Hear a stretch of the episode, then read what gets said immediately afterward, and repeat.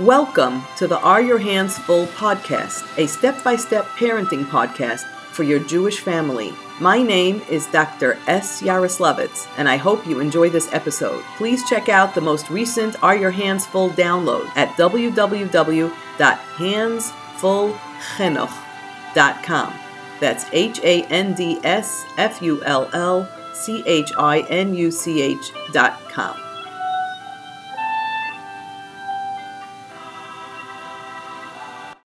Hands Full, which is a behavior management program, a parenting program that teaches parents how to parent their children. And the title of tonight's conversation is all about how to be present, and we're going to put the word present in quotes, how to be present for your children. Of course, this is the time of the year where the word presents and gifts comes into play. And let's just talk about some of the things in parenting that can replace gifts, the things that children really, really, really need the most. I'm going to start with a story, a story that happened to me actually. Um, oh, I would say Shabbos Chazon. This past year, Tisha B'Av was on a Sunday. Shabbos Chazon. Uh, I had a few couples over at our house, and we were sitting around the day Sida, I think it was, and one of my Einiglich said, you know, Bubby, we had a magic show in day camp this week. I said, oh, how nice. I said, in honor of the nine days, maybe? Is that what it was? That you had a magic show? Yeah, he says, we had a magic show. And he started telling me some of the tricks that the magician did. And then he said, and then after he did all the tricks, you know what, Bubby? He hypnotized us. I said, really? He hypnotized you? How did he hypnotize you? He said, everybody got a piece of paper with a pen, and we all had to write down the one thing that our mother wants us to do the most. And he said that he's going to hypnotize us, that for the rest of our life, we're going to do that thing as a present for our mothers. And then they collected all the papers and they read out all the things that everybody picked, the things that people picked the most, and they read out five different things that people picked the most. And then he hypnotized us, and from now on, we're always going to do those five things. And he was all excited and proud of himself, nine year old. So we said to him, Oh, wow, what were the five things? So he said, Can you guess? I'm sure you can. He said, Don't fight with your sisters and brothers, clean up the playroom, eat your supper, take a shower, and go to bed on time. Big smile. Those were the five things, and then abracadabra, this magician came and hypnotized all the kids that they're going to do these five things. And that was the end of the story, and he ran off to play. And I'm sitting around the table with my couples, and the kids are not around. And I turned to them and I said, That is the saddest story I have ever heard. And they kind of looked at me and they said, Why? What's the problem, Ma? Like, what's wrong? I said, Think of it this way. You ask a group of about a hundred kids what their mothers want most from them. And this is what you get. They should clean up. They shouldn't fight. They should take their su- uh, eat, take a shower. They should eat their suppers. They should go to sleep. If I, I turned to my married kids. I said, if uh, if somebody came to me and offered to hypnotize you to do some one thing for the rest of your life that would give me nachas, let me tell you, you want to know what I would pick? It surely wouldn't be that you should take showers. It surely sh- wouldn't be that I wouldn't waste it on cleaning up my playrooms if I had that chance, I would choose that you should learn for the rest of your lives, that you should do chesed, that you should be erlich, that you should be honest, that you should be. I mean, I, I could give you a list a mile long. So, what message are our children getting from us that we value most? if we stood in front of any store in any location in Park and stopped every single 10 year old kid and asked them, What does your mother want from you most? What does your mother want from you most? If your child were stopped, what does your mother want from you most? What would your child answer? And that's the idea of what it means to be present. Because if you're present in the chinuch process, that means you're entirely focused on what your children are going to turn into in the long run. You get 7,000 days from the hospital nursery until the chuppah, approximately. It's about 20 years. 7,000 days sounds like a little, it sounds like a lot. But every day matters because I want to tell you something. The Ribbono Shel Olam gives us lots of things back. We lose money, we make it back. People lose health, they get better. Lots of things we get back. There's one thing we could never get back, and that's time. You can never live the same day again. So that means that every day of the precious 7,000 days that you get to raise this child, you'll never get that day again. And if those days are wasted simply on things that are about your comfort, I know it's more comfortable for you if your kids shower easily, or go to bed easily, or clean up their toys easily, or finish what you cooked and their dinner easily. I know it makes it easy for you, but that's not chinuch. That's playing house. So the question is are you communicating to your children what the actual Mesirah is and what the actual core message is that you would like to give over to the future Dairis? So let me ask you something. Why is that so important anyway? Let the schools do it. Why is it so important for us to be able to do that? How does that happen and where does that come from and what is the result? And the answer to that could be really well demonstrated in another story that also happened to me, not this past summer, the summer before. Two summers ago, before Corona, there was a, a hotel in Stamford, Connecticut, Crowne Plaza, and three, three times in the course of the summer, they rented it out. They rented it out, a caterer came, just emptied out the whole hotel, rented it out, prepared meals, and put ads in the papers. And whoever wanted to get away from the city, who needed a break, came from Friday afternoon till Sunday morning.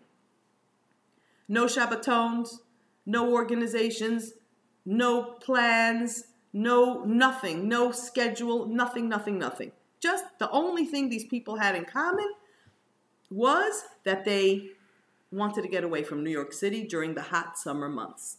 Okay, so I get a call that they're, they're you know, that they're putting together at least a shiur for Shabbos afternoon as part of the part of the routine. Would I come?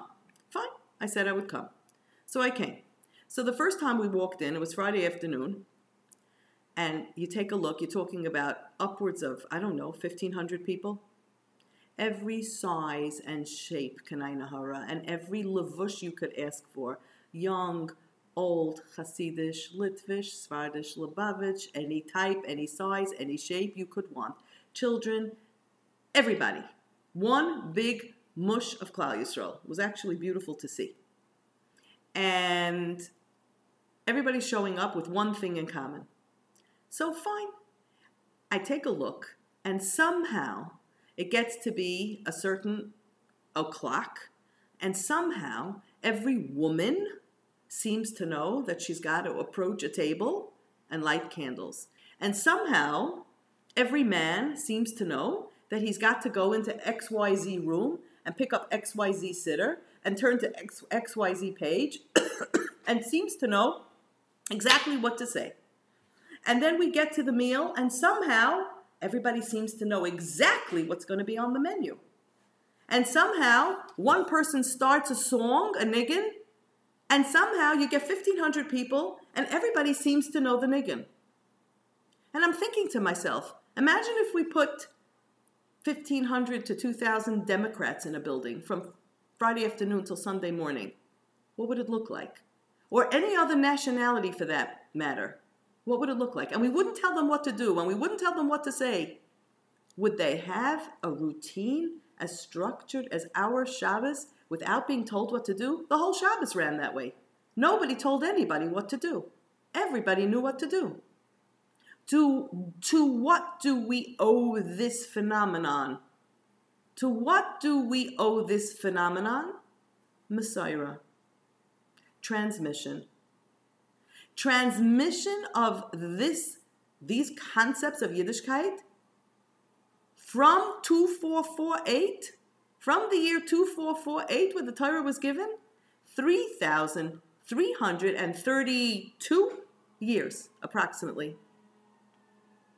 That amount of years, if every generation is 25 years, do the math.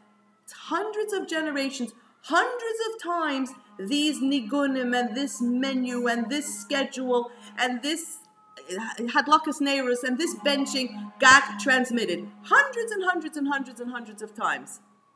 By whom? By whom? Us, the women the Yiddish mamas. We're the ones who give it over.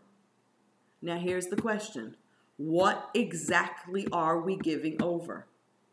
And if we are in the year 2021 assaulted with tons and tons and tons of outside information, remember, our mamas and our babas lived in Shtetlach. They lived in small locations.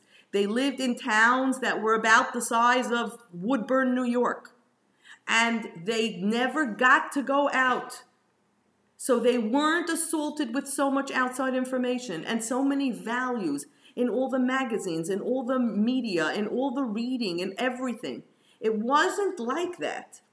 It was like I'm laughing and I say to myself, you know, if you want to study a culture, let's say I wanted to learn about a specific culture, yes? and I decided I wanted to know more about it. What would I do? I would pick up a circular, I would pick up a magazine, I would pick up some reading material, a periodical from that culture, and I would open and turn the pages to get a feeling of what that culture is. And sometimes, I mean, at this point, I don't let it in the house anymore, but at sometimes I would pick up a magazine and I would say, okay, so this represents Yiddishkeit. All right, so let me see. What is it? Who are we? So I open up to page one we are, and I see a big piece of meat. Turn page two. We are a bugaboo. Next thing, next page. We are a shaitel. Next thing, we are a minivan. Who are we? And what are our children seeing if that is what we represent? So here's the thing if we're busy worrying about the housework, and the eating and the showering, which of course we have to on some level. But if the dagesh is so much on the structure of the running of the actual home, and add that an assault of so much outside information from the media, if you put those things together, what message, what transmission, what Mesirah are our children actually getting? Are we present? Are we there? Our children are thing rich and time poor. What does that mean? Our children are getting things, things, things, objects, items, presents. Buy me this, buy me this. They're constantly getting things, but how much time do we actually spend with them? How much time do we actually sit down, pop a bowl of popcorn, take out a game of Monopoly, and sit down and play? Hanukkah's coming. There's going to be time. There's going to be family time. How do we use it? Do we spend it rushing around to stores? Do we spend it looking around what everybody else has and make sure that what we have? Or do we decide to inject those basic core values of the Yiddish home a little bit back into our children so that they can get a little bit more of us. Now, in order for that to happen, it's very, very poetic the way I'm speaking, and you're probably rolling your eyes and saying, very nice, very nice, but you know what? I got to get through the day. Everybody's got to get fed. Everybody's got to have clean clothes. Everybody's got to take, take showers. Everybody's, I, I have to clean up my house because otherwise it'll be dysfunctional. Yeah, I know all that. But here comes the question Is there a way for us to use your emotions or who you are as a reflection of what it is we want to give over our children, to our children? And here we move into the actual program itself. I'm going to try to give you a little bit of a scope of what the Hands Full program is all about. Basically, what it is, is it's a program that has three phases. And each phase builds on the other one. In other words, you can't have one phase without the other. So, the first foundational part of life, in order for a person to be healthy, normal, a functional adult, what is the number one skill that this person has to have? And the answer is you have to be able to handle when things don't go the way you want. I'm going to repeat that. The number one human skill that a person has to have is the ability to be able to tolerate when things don't go the way you want. Lamashal, we're all going to live for 120 years. And let's say, mathematically speaking, let's say, mathematically speaking, 50% of the time things go the way I want, and 50% of the time they don't. Just let's say. So if I'm only okay when things go the way I want, then I'll only be happy half my life. It's a shoot, it's a terrible shame.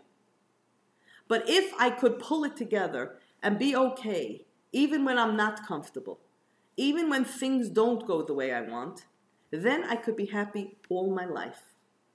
I could be happy both times when things go the way I want and when things don't. And that's the ticket to happiness. And that's the ticket to being emotionally healthy.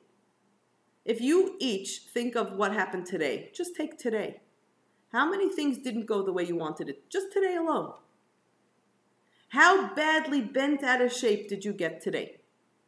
Ask yourself Was I basically happy today? Was I basically okay today? Did I go with the flow? Is this what my children see? That even when things don't go the way mommy wants, it's okay? She's okay. She doesn't fall apart. What a beautiful lesson to transmit. What a beautiful Mesirah to, to give over to children. You know why? Because you know what sits on top of this magical ability? We call it in fancy English, we call it frustration tolerance. You know what sits on top of this magical ability? The ability to obey the ability to fold. Why? What's the connection? Think of it carefully. If somebody, what is obedience? Obedience means that I do something that I don't particularly want to do because somebody else asked me to. That's what obedience is. Obedience is not that I cleaned up the playroom because somebody promised me ice cream. That's mazel. I did that for myself. That's not obedience. I don't know how many of you like to fast. You like to fast? No, I don't like to fast. But every now and then, a couple of days a year, because somebody else told me to, I fast, and here's my favorite word anyway. I fast anyway. I do it anyway. Why? Because somewhere in my history, somebody taught me to tolerate when things don't go my way. So if my mother tells me to clean up the playroom, and I don't particularly want to clean up the playroom, but I have been taught that life doesn't always have to be exactly the way I want it to be,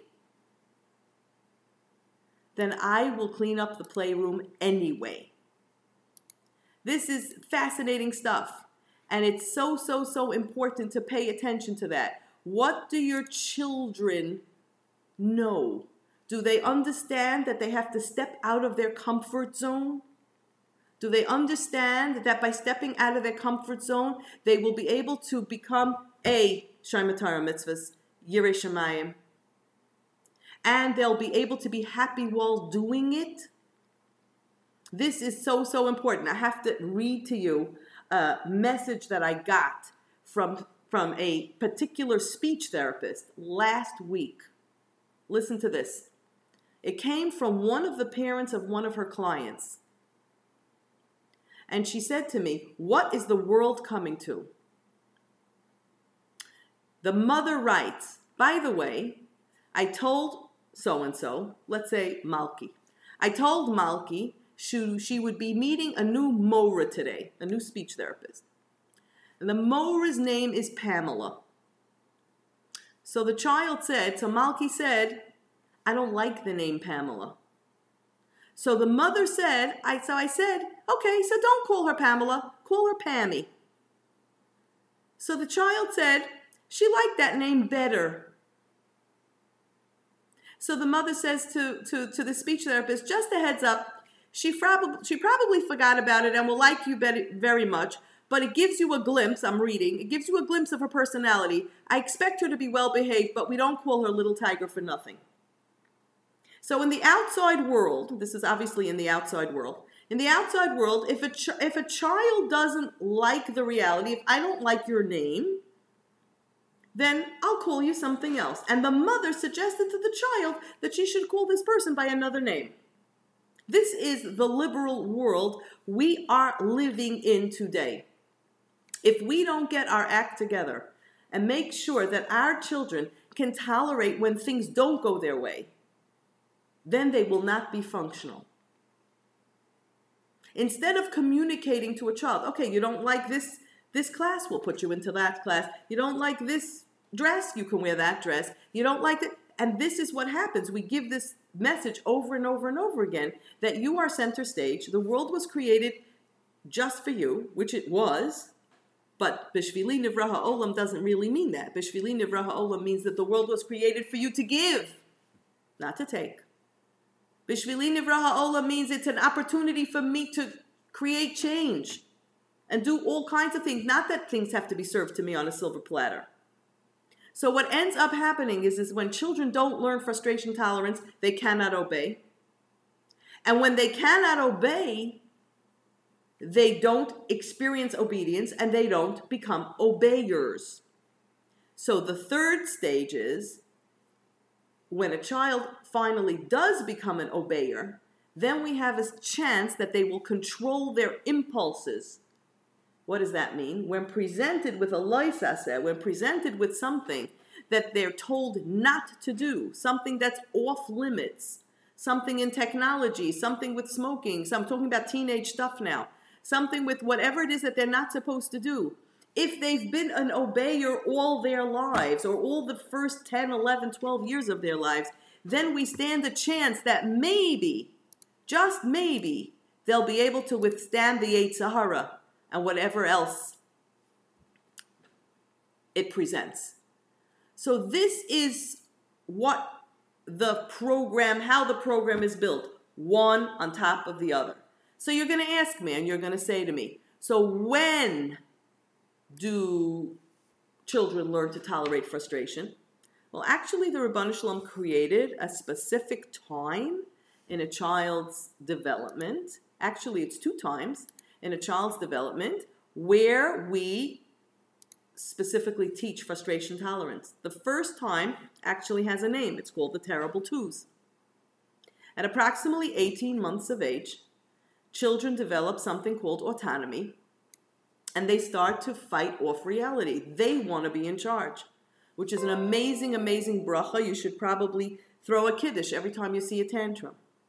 And when these tantrums happen, they are noisy, they're exhausting, they are disruptive, they are explosive. And if you, the parent, doesn't have your own frustration tolerance developed, you're not going to be able to tolerate it. So what ends up happening is, for the sake of shalom, you give in. And you give the child what he wanted or she wanted. Or you try to talk the child through it. Or you child to reason you try to reason the child through it. So the child never learns to tolerate the frustration that life brings. And that happens from 18 months till approximately three and a half or four. And if a child gets through those stages, having their tantrums ignored and learning to self calm and learning that life doesn't have to deliver exactly what I want when I want it, how I want it, that child will emerge from the fourth birthday much, much healthier. And then from there, we have a lull from age four till about nine. And then it starts again. And then it's adolescence, and it's a different type of tantruming. But either way, the Ribbono Shel Olam put that stage into a child's development in order for a child to become a healthy enough adult that if he happens to be in a store and looks outside and sees a meter maid writing a ticket on his car, He's not going to be going running out at the age of 32 and screaming and yelling at the meter maid why he's giving he's giving him a ticket. When I see somebody screaming at a meter maid, I say to myself, what am I really seeing? I am seeing somebody who, when they were two and they wanted a lollipop and they opened up their mouth and screamed for a lollipop, it worked. Because otherwise, why would that person think to scream at a meter maid? Why would they think that it would even work? So, obviously, somewhere in this person's history, somewhere in the past, this person's lexicon of screaming when they wanted something, that was the soup of the day. That is what worked. And if you don't work on in the first 7,000 days of life, eradicating that strategy, then this person is going to walk into marriage thinking that by opening up a mouth, they're going to get what he or she wants. So think of it this way the goal of the 7,000 days is that you should take your child to the chuppah with three things in place. They should be able to tolerate frustration. They should be able to obey and assay that with something that they're told to do. And they should be able to eventually control their impulses for a lo saseh. Those are the three ticket ingredients for health in the adult world. And what I always tell my students and those who follow the program, you should be zeichet to take every single child to the chuppah being Shai Torah mitzvahs, being emotionally stable, and talking to you. Now, in order for people to learn the different strategies that make up these phases, we have names for them, we have Rashi Tevas for them. There's ignore negative behavior, there's separate without comment, that means taking a, something away from a child or ch- another child away from a child without talking. There's about um, missions, saying things not in command form, so that not to allow a child to disobey you. These are all strategies that I'm not explaining now because they're too complicated in our short period of time.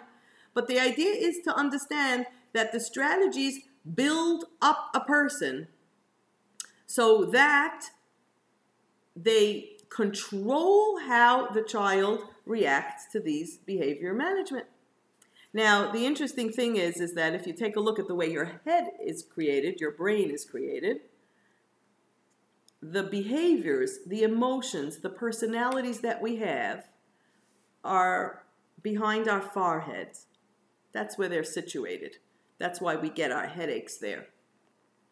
That's called the EQ, the emotional quotient.